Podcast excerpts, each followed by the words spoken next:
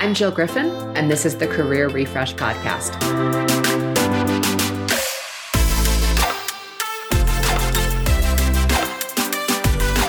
I'm a former media and marketing executive turned career strategist and strengths coach.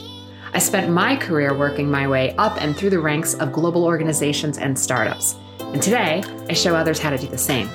Join me each week as we discuss the strategies to leverage your strengths, increase your confidence and visibility, and reset your career with actionable steps towards a finer future.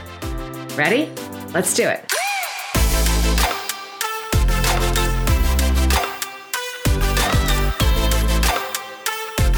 Hey there, welcome back.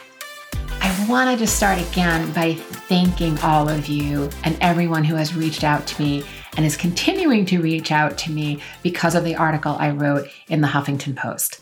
I had a friend over the weekend from high school reach out to me and tell me that I was a trending topic on Twitter. So I'm getting emails, I'm getting hit up through various social media platforms, and I never thought I would be a trending topic on Twitter.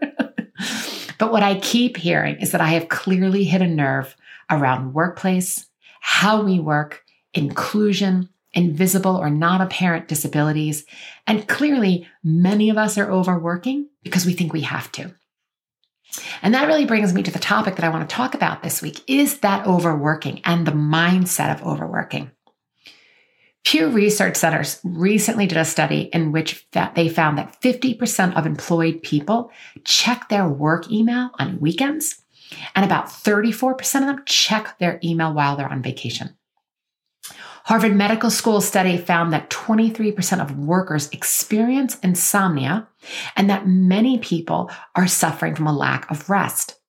Sleep deprivation is causing you is costing US companies more than $60 billion a year in lost productivity. So I want to ask you, what is it that you overdo and why do you do it? And if you're overworking, why? If your job is a classic Monday through Friday and you've agreed to the general, you know, 40 ish hours a week, then why are you working nights and weekends? If you are a salaried employee and you're continuing to clock 50, 60 hours a week or more, why are you doing it? If you're a remote worker or if you're still working from home due to the COVID pandemic, I'm hearing that so many people have eliminated their commute, but they've now just donated that commuting time to work.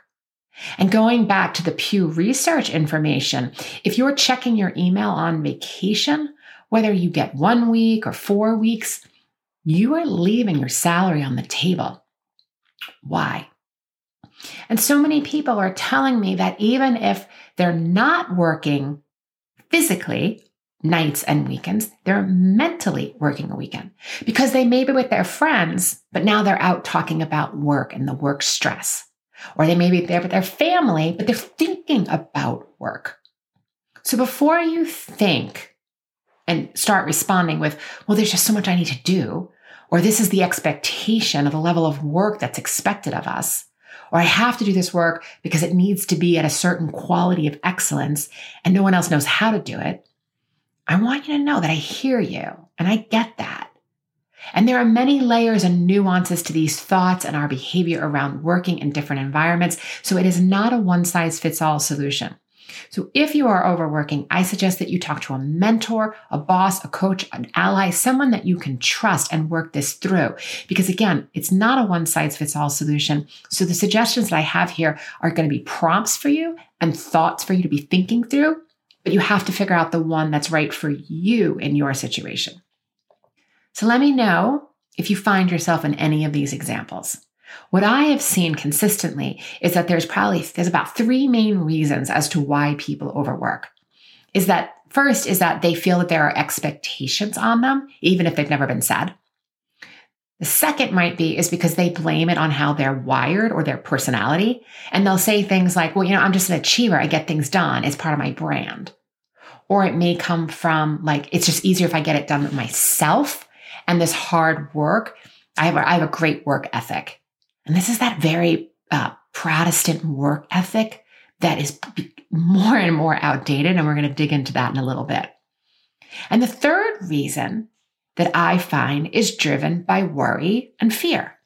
You feel a lot of pressure and anxiety, and you think that if you push through the worry and fear, that it'll pass, or it may lessen with the completion of the task. But I assure you that that feeling is going to come back with the next project if you don't really rethink how you're going about work. So I want to ask you, what are you really saying no to when you are saying yes to this overwork? Because when you continue to say yes to something that you have not agreed to, you are saying no to something else. You are overworking because you think you will feel a certain way by that overworking. Meaning, if you're overworking due to fear and worry, you feel that by overworking, you will feel less fear and worry. Or you're overworking because you want to get noticed or be ahead. Or it may be because you're trying to avoid something. Maybe there's something in your personal life that you don't want to address. Or you believe that working hard and making sure that you are not lazy has some moral value. If you are waiting for your boss, your company to reset the deck, it's not going to happen. You have to create that balance. Don't wait for your company to implement that shiny new employee wellness program because they might, but you still have to take charge. Don't be a victim. Don't blame the man. A reset on overworking requires you. You have to make the change. Your health and well being depend on it. And if it's not today, it's going to catch up with you at some point if you don't find the balance. So often we think that we will feel better about ourselves because effort is the key and failure will be easier if you knew you tried your hardest. But you're really lying to yourself. And this mindset is so harsh and it's damaging to your career well being. And it, it's this like constantly fed Silicon Valley and tech culture of driving to the finish line, sleep when you're dead. There's a philosopher, Alan Watts, and he says, and I'm paraphrasing here, that we find ourselves sitting at a desk or a dining room table with clenched jaw lines, furrowed brows, shallow breathing, in order to will or to control our feelings. And we think this will drive us to put in the extra effort. But these bodily actions don't get us to get it done or to uplevel our effort. They simply leave us exhausted and feeling angry and achy. Maybe feeling like, oh, we had a hard day. We gave a hard day. And that's that Protestant work ethic. If it's hurting, it must be working. And this outdated logic of this ethic is, is really what I want us to start peeling back the layers on and beginning to address. Working hard on the right things is awesome. Working hard and overworking because of fear or personality that you it's just in you or that there's an unspoken um, expectation is what's going to slowly kill you, crush your creativity, and eventually harm your health. Working because we fear or worry that you or that you feel that you're you're going to be needed or values it's not worth it. In the long run, that is the mind shift that I'm suggesting you make. It does mean that we put in effort, sure, but how would you define effort? How would your company culture define effort? And what does that mean to you? When we aren't clear in our career identity, we fall back into taking actions that I'll call the productive or the busy Olympics. We hustle, we grind. And the work that we are doing very often, if we're working in roles that are not tactable and tangible, doesn't recreate a result every day. Because it can be a really hard mentality if we're trying to be productive and do good work, but there's not necessarily an output. What I mean by that is if you work in sales, the value you are creating is understanding your client's business challenges and finding a solution for them. Well, that may take time.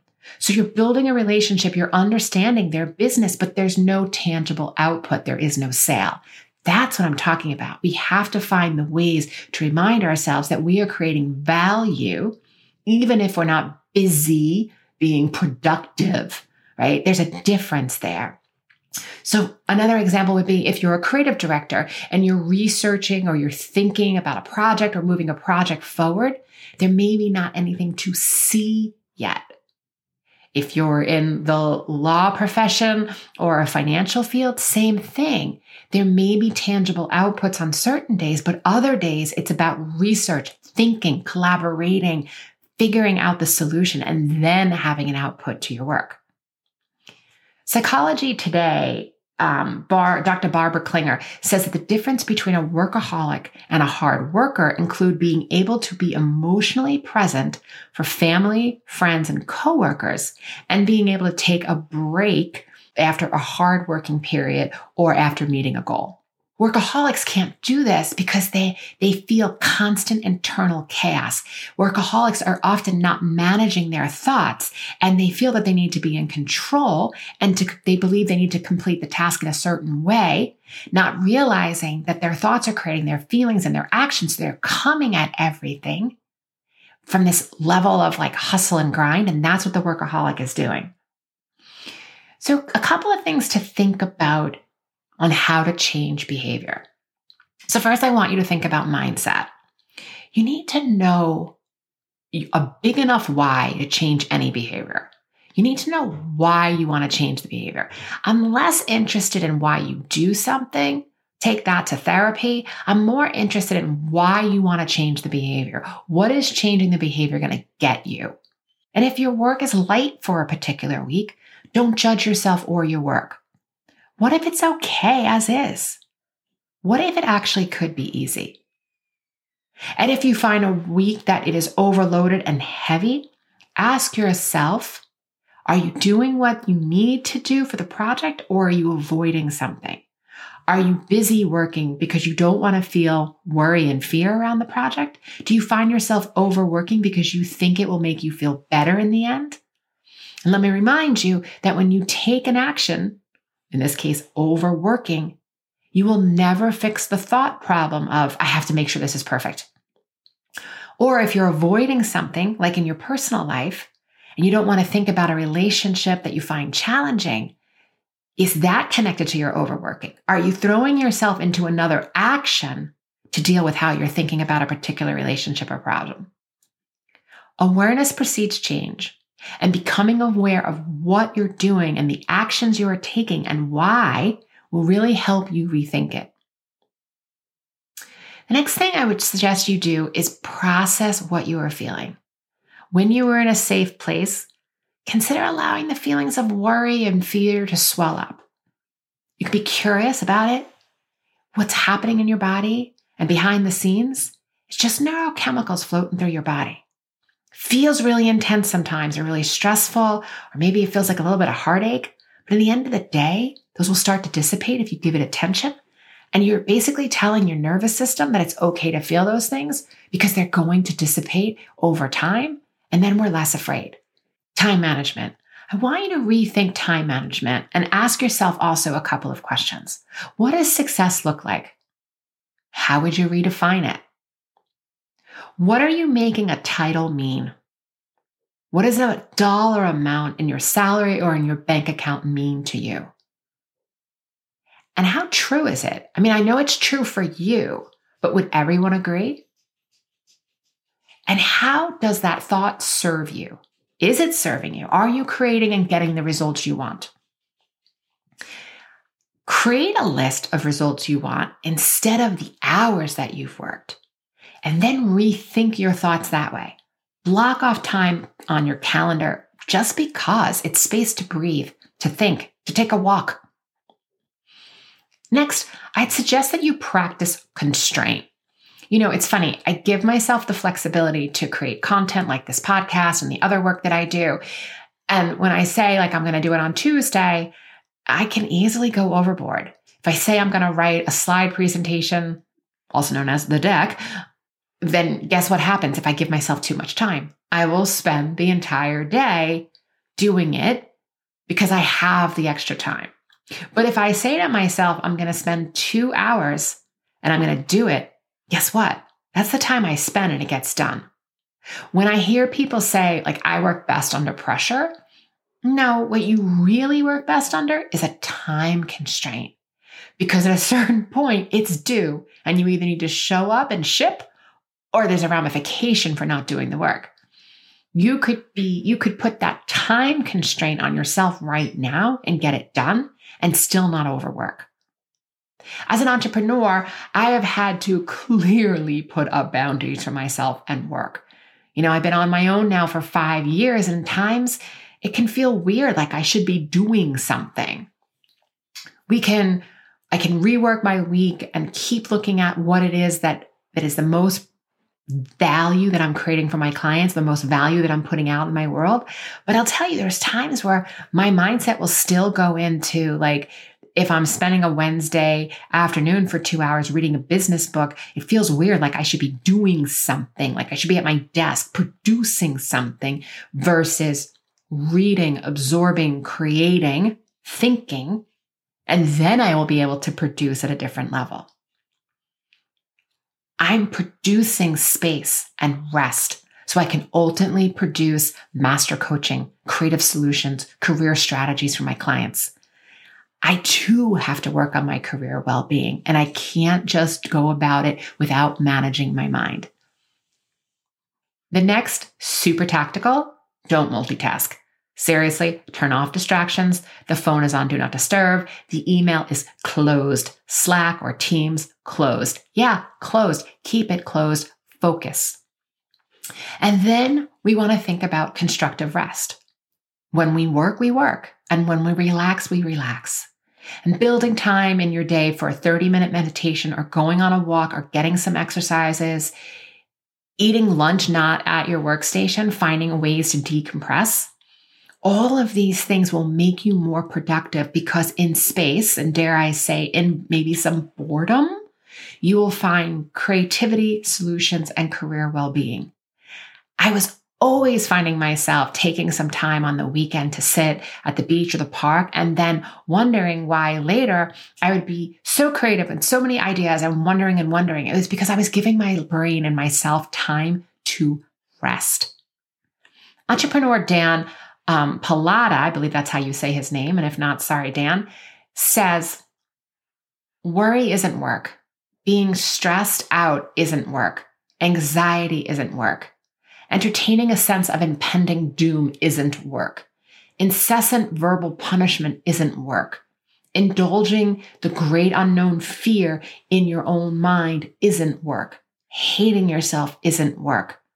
And this is what so many of us are doing for ourselves and to ourselves when we are overworking. Dan goes on to say, in reference to the Protestant work ethic, that we stopped burning witches at the stake over 400 years ago, and maybe it's time we stop doing this to ourselves. Okay, friends, before I go, let me know what you think about overworking.